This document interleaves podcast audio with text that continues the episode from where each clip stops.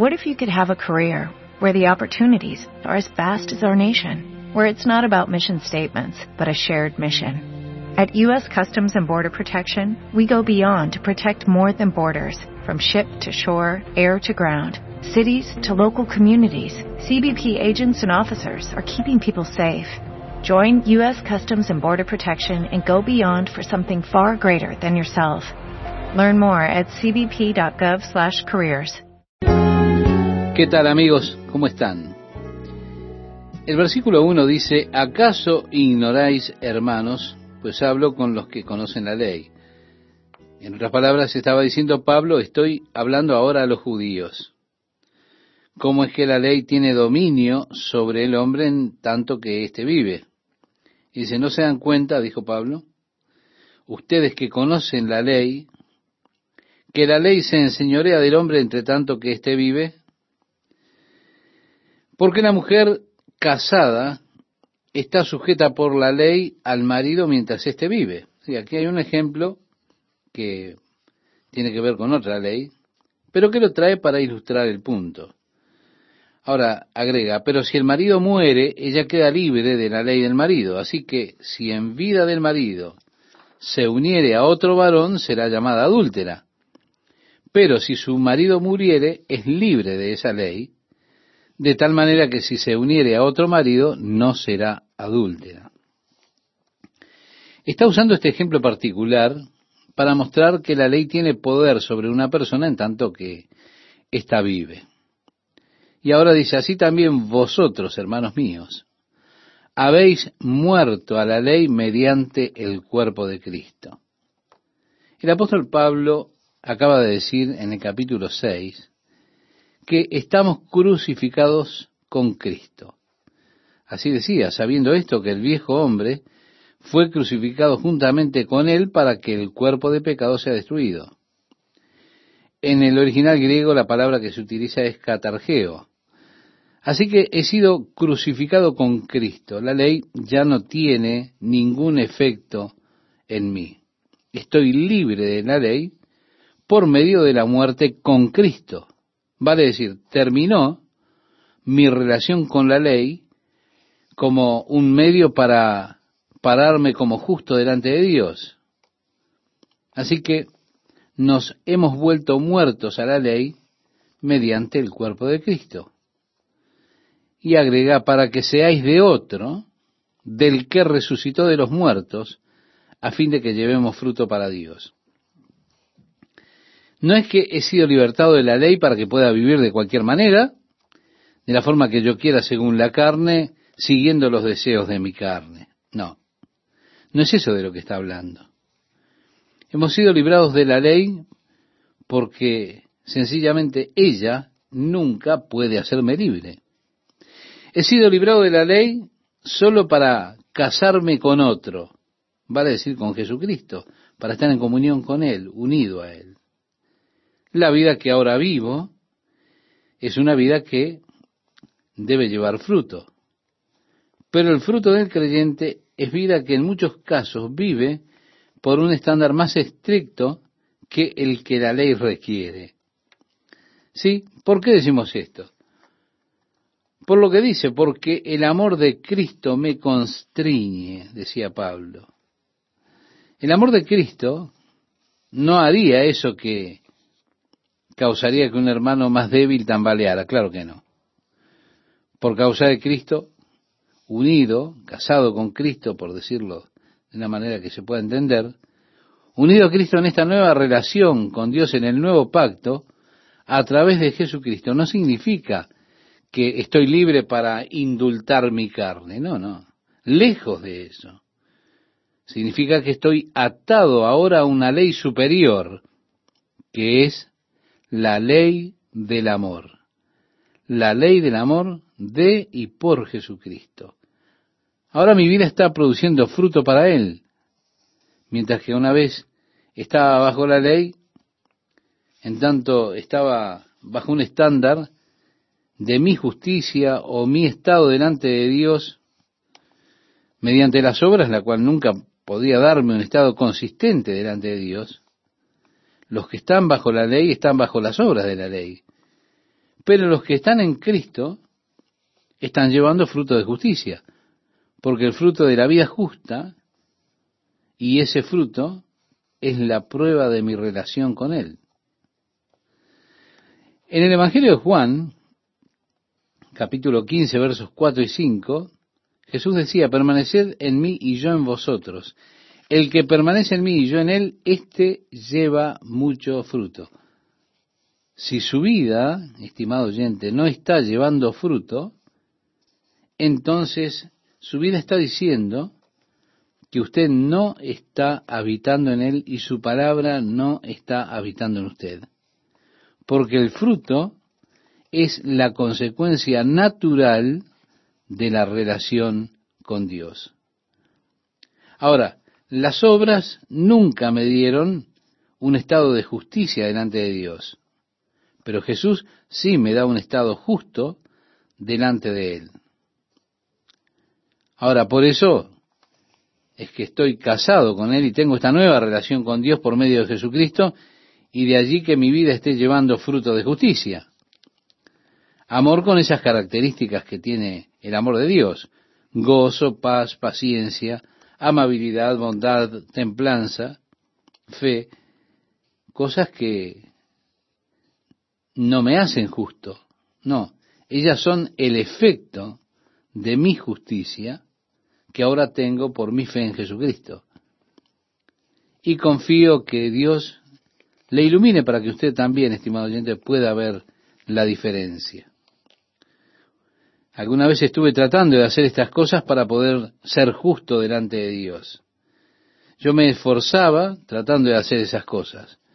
Pero cuando entré en esta nueva relación con Dios, estando muerto a la ley, pero vivo para Dios por medio de Jesucristo, esas cosas que me estaba esforzando tanto en hacer estando bajo la ley y fallaba en hacerlas, ahora resulta que las hago como consecuencia natural de habitar en Él, de mi relación con Él, de su vida manifestada en mí, de su amor manifestado en mí, su fruto saliendo en mí. ¿Se da cuenta? Por la ley no podía, pero ahora surgen, por esa relación que tengo con Dios, surgen de mí. El verso 5 dice, porque mientras estábamos en la carne, las pasiones pecaminosas que eran por la ley, obraban en nuestros miembros, llevando fruto para muerte. Esas son las obras de la carne que son manifiestas. Bueno, usted preguntará cuáles son. Puede leer en el capítulo 5 de la carta del apóstol Pablo a los Gálatas, y allí Pablo le da la lista. Cuando estábamos en la carne teníamos esas obras de la carne en nuestra vida. Y allí hay de todo, asesinatos, contiendas, odios, sediciones, adulterio, fornicación, Todas esas obras de la carne que son para muerte. Pero ahora estamos libres de la ley por haber muerto para aquella en que estábamos sujetos, de modo que sirvamos bajo el régimen nuevo del Espíritu y no bajo el régimen viejo de la letra, dice en el versículo 6. Así que sirvo a Dios, no legalmente, no mediante la ley, sirvo a Dios en el Espíritu ahora. Y en lugar de tener una relación legal, por lo que manda la ley, tengo una relación de amor con Dios y le sirvo en el Espíritu y ando en novedad de vida en Cristo. El verso 7 dice, ¿qué diremos pues? ¿La ley es pecado? En ninguna manera. Pero yo no conocí el pecado sino por la ley. Es que la ley en, en sí misma no es pecado.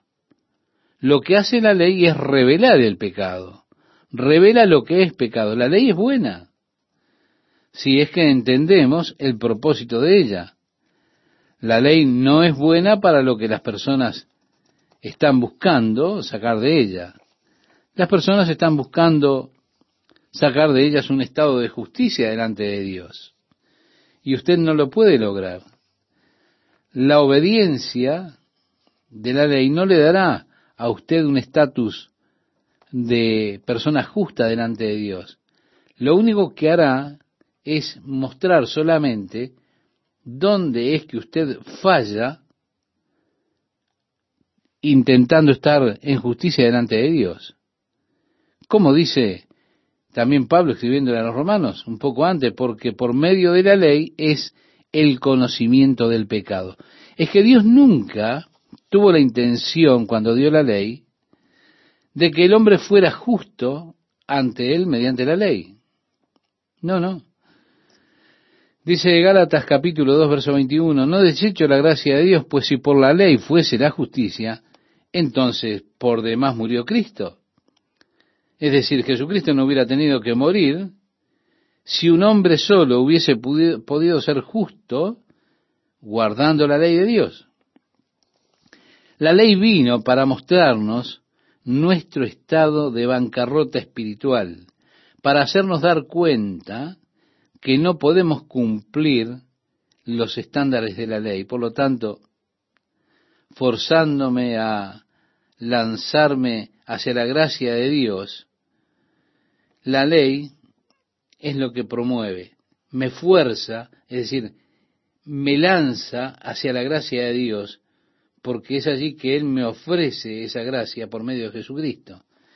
La ley entonces, la intención que tiene de parte de Dios es forzarme a venir a Jesucristo, porque no hay otra forma, no hay otro camino.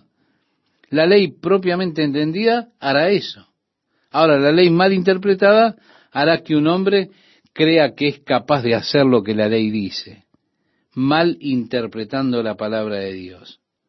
Las personas tomaron la ley y la usaron a través de la justicia y se volvió extremadamente autojustificante cuando ellos trataban de obedecer la ley, enmendándola cuando no se sujetaba a las circunstancias particulares, y ahora puede interpretarla, se puede interpretar la ley de modo que yo estoy ahora en una buena posición delante de la ley, pero tenemos la tendencia a tomar la ley y usarla como un estándar de santidad y justicia, y de esa manera nos sentimos que somos más justos que el otro, porque se da cuenta, yo no hago las cosas que usted hace, o yo estoy haciendo lo que usted no está haciendo, por eso soy más santo.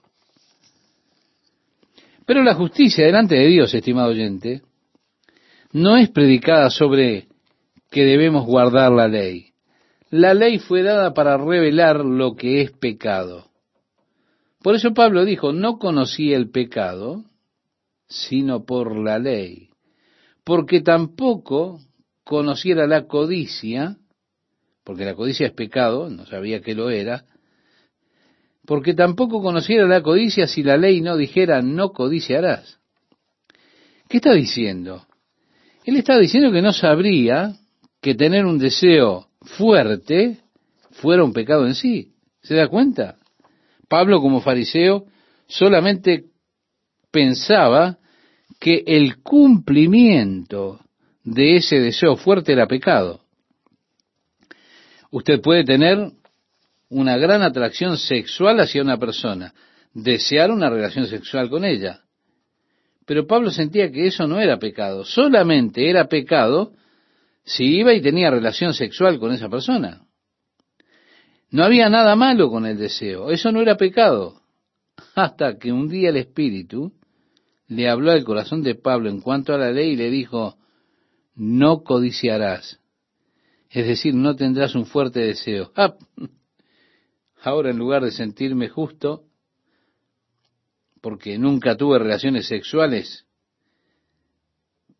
con otra mujer, ahora paso a sentirme culpable porque, y porque resulta que adentro tenía ese deseo fuerte de tenerlo. Ahora, si usted recuerda lo que dijo Jesús en el Sermón del Monte, él decía, pero yo os digo que cualquiera que mira a una mujer para codiciarla, ya adulteró con ella en su corazón. En otras palabras, Jesús está señalando que la ley es algo espiritual. Pablo no lo sabía como fariseo, pero en su presumida autojusticia, como fariseo él se sentía que era obediente a la ley de Dios. No cometerás adulterio, nunca he hecho eso, soy inocente. Pero ahora dice, no codiciarás la mujer de tu prójimo. Oh, oh. De pronto él se da cuenta que la ley está tratando con asuntos espirituales, el deseo fuerte que está allí. Así que no tenía que haber sabido que el deseo fuerte era un pecado, se nota eso, lo supo porque la ley le dijo, no codiciarás, no tendrás ese deseo fuerte. Y agrega más el pecado tomando ocasión por el mandamiento, produjo en mí toda codicia, es decir, fuertes deseos de lujuria, porque sin la ley el pecado está muerto. Sí, es decir, descubrí que tenía toda esa clase de deseos fuertes. El pecado se capitalizó en eso. Ahora bien, Pablo no sabía que eso estaba mal, excepto que la ley decía no tendrás deseos fuertes, es decir, no codiciarás. Ahí fue donde se dio cuenta.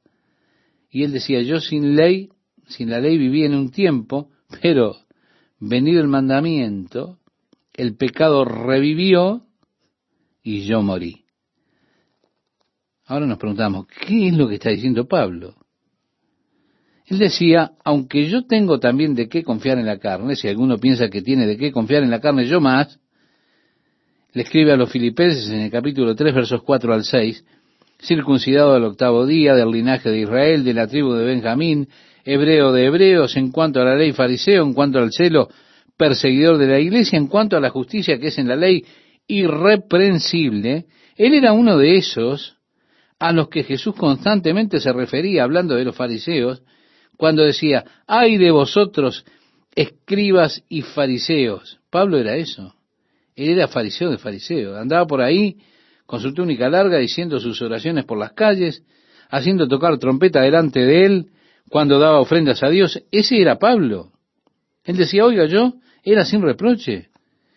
Pero cuando me di cuenta que la ley era espiritual, es decir, lo que Jesús señaló en el Sermón del Monte, en el capítulo 5 del Evangelio de Mateo, en esos cinco contrastes que él dio, de modo que los fariseos quedaran en evidencia que interpretaban mal la ley y pudieran ver el modo en que Dios pretendió la ley, los fariseos interrumpiendo la ley, siempre presentándola solamente en un modo físico, pero Dios la pretendió en un modo espiritual.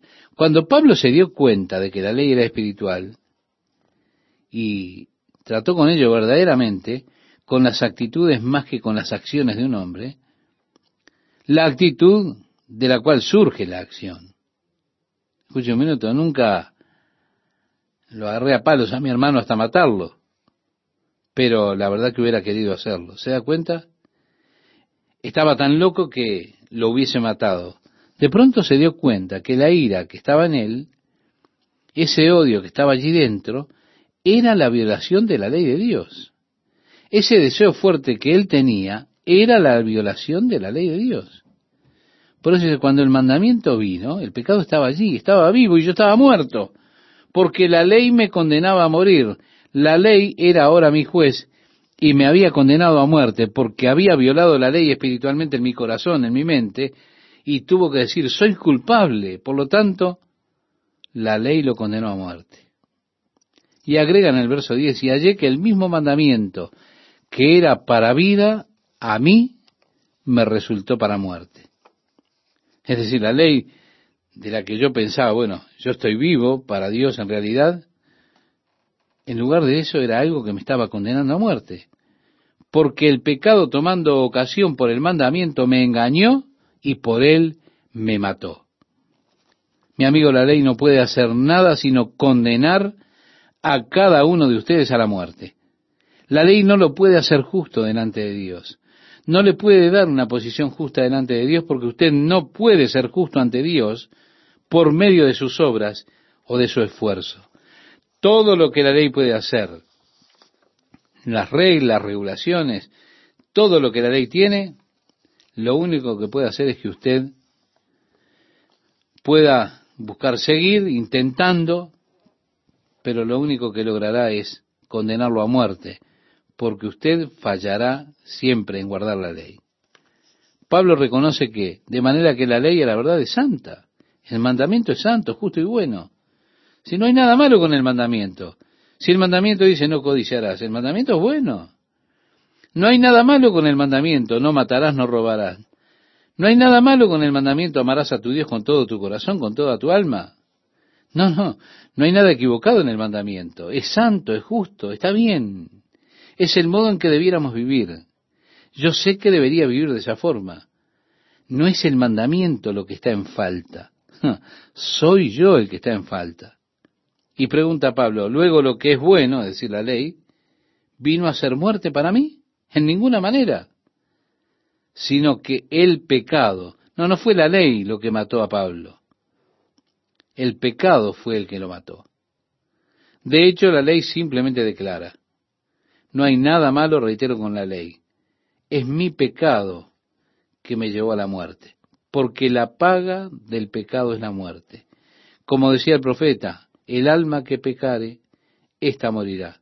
Así que los mandamientos, no está en los mandamientos el asunto, está en el pecado que hay dentro nuestro, en la violación de los mandamientos está el hecho que nos trae la muerte.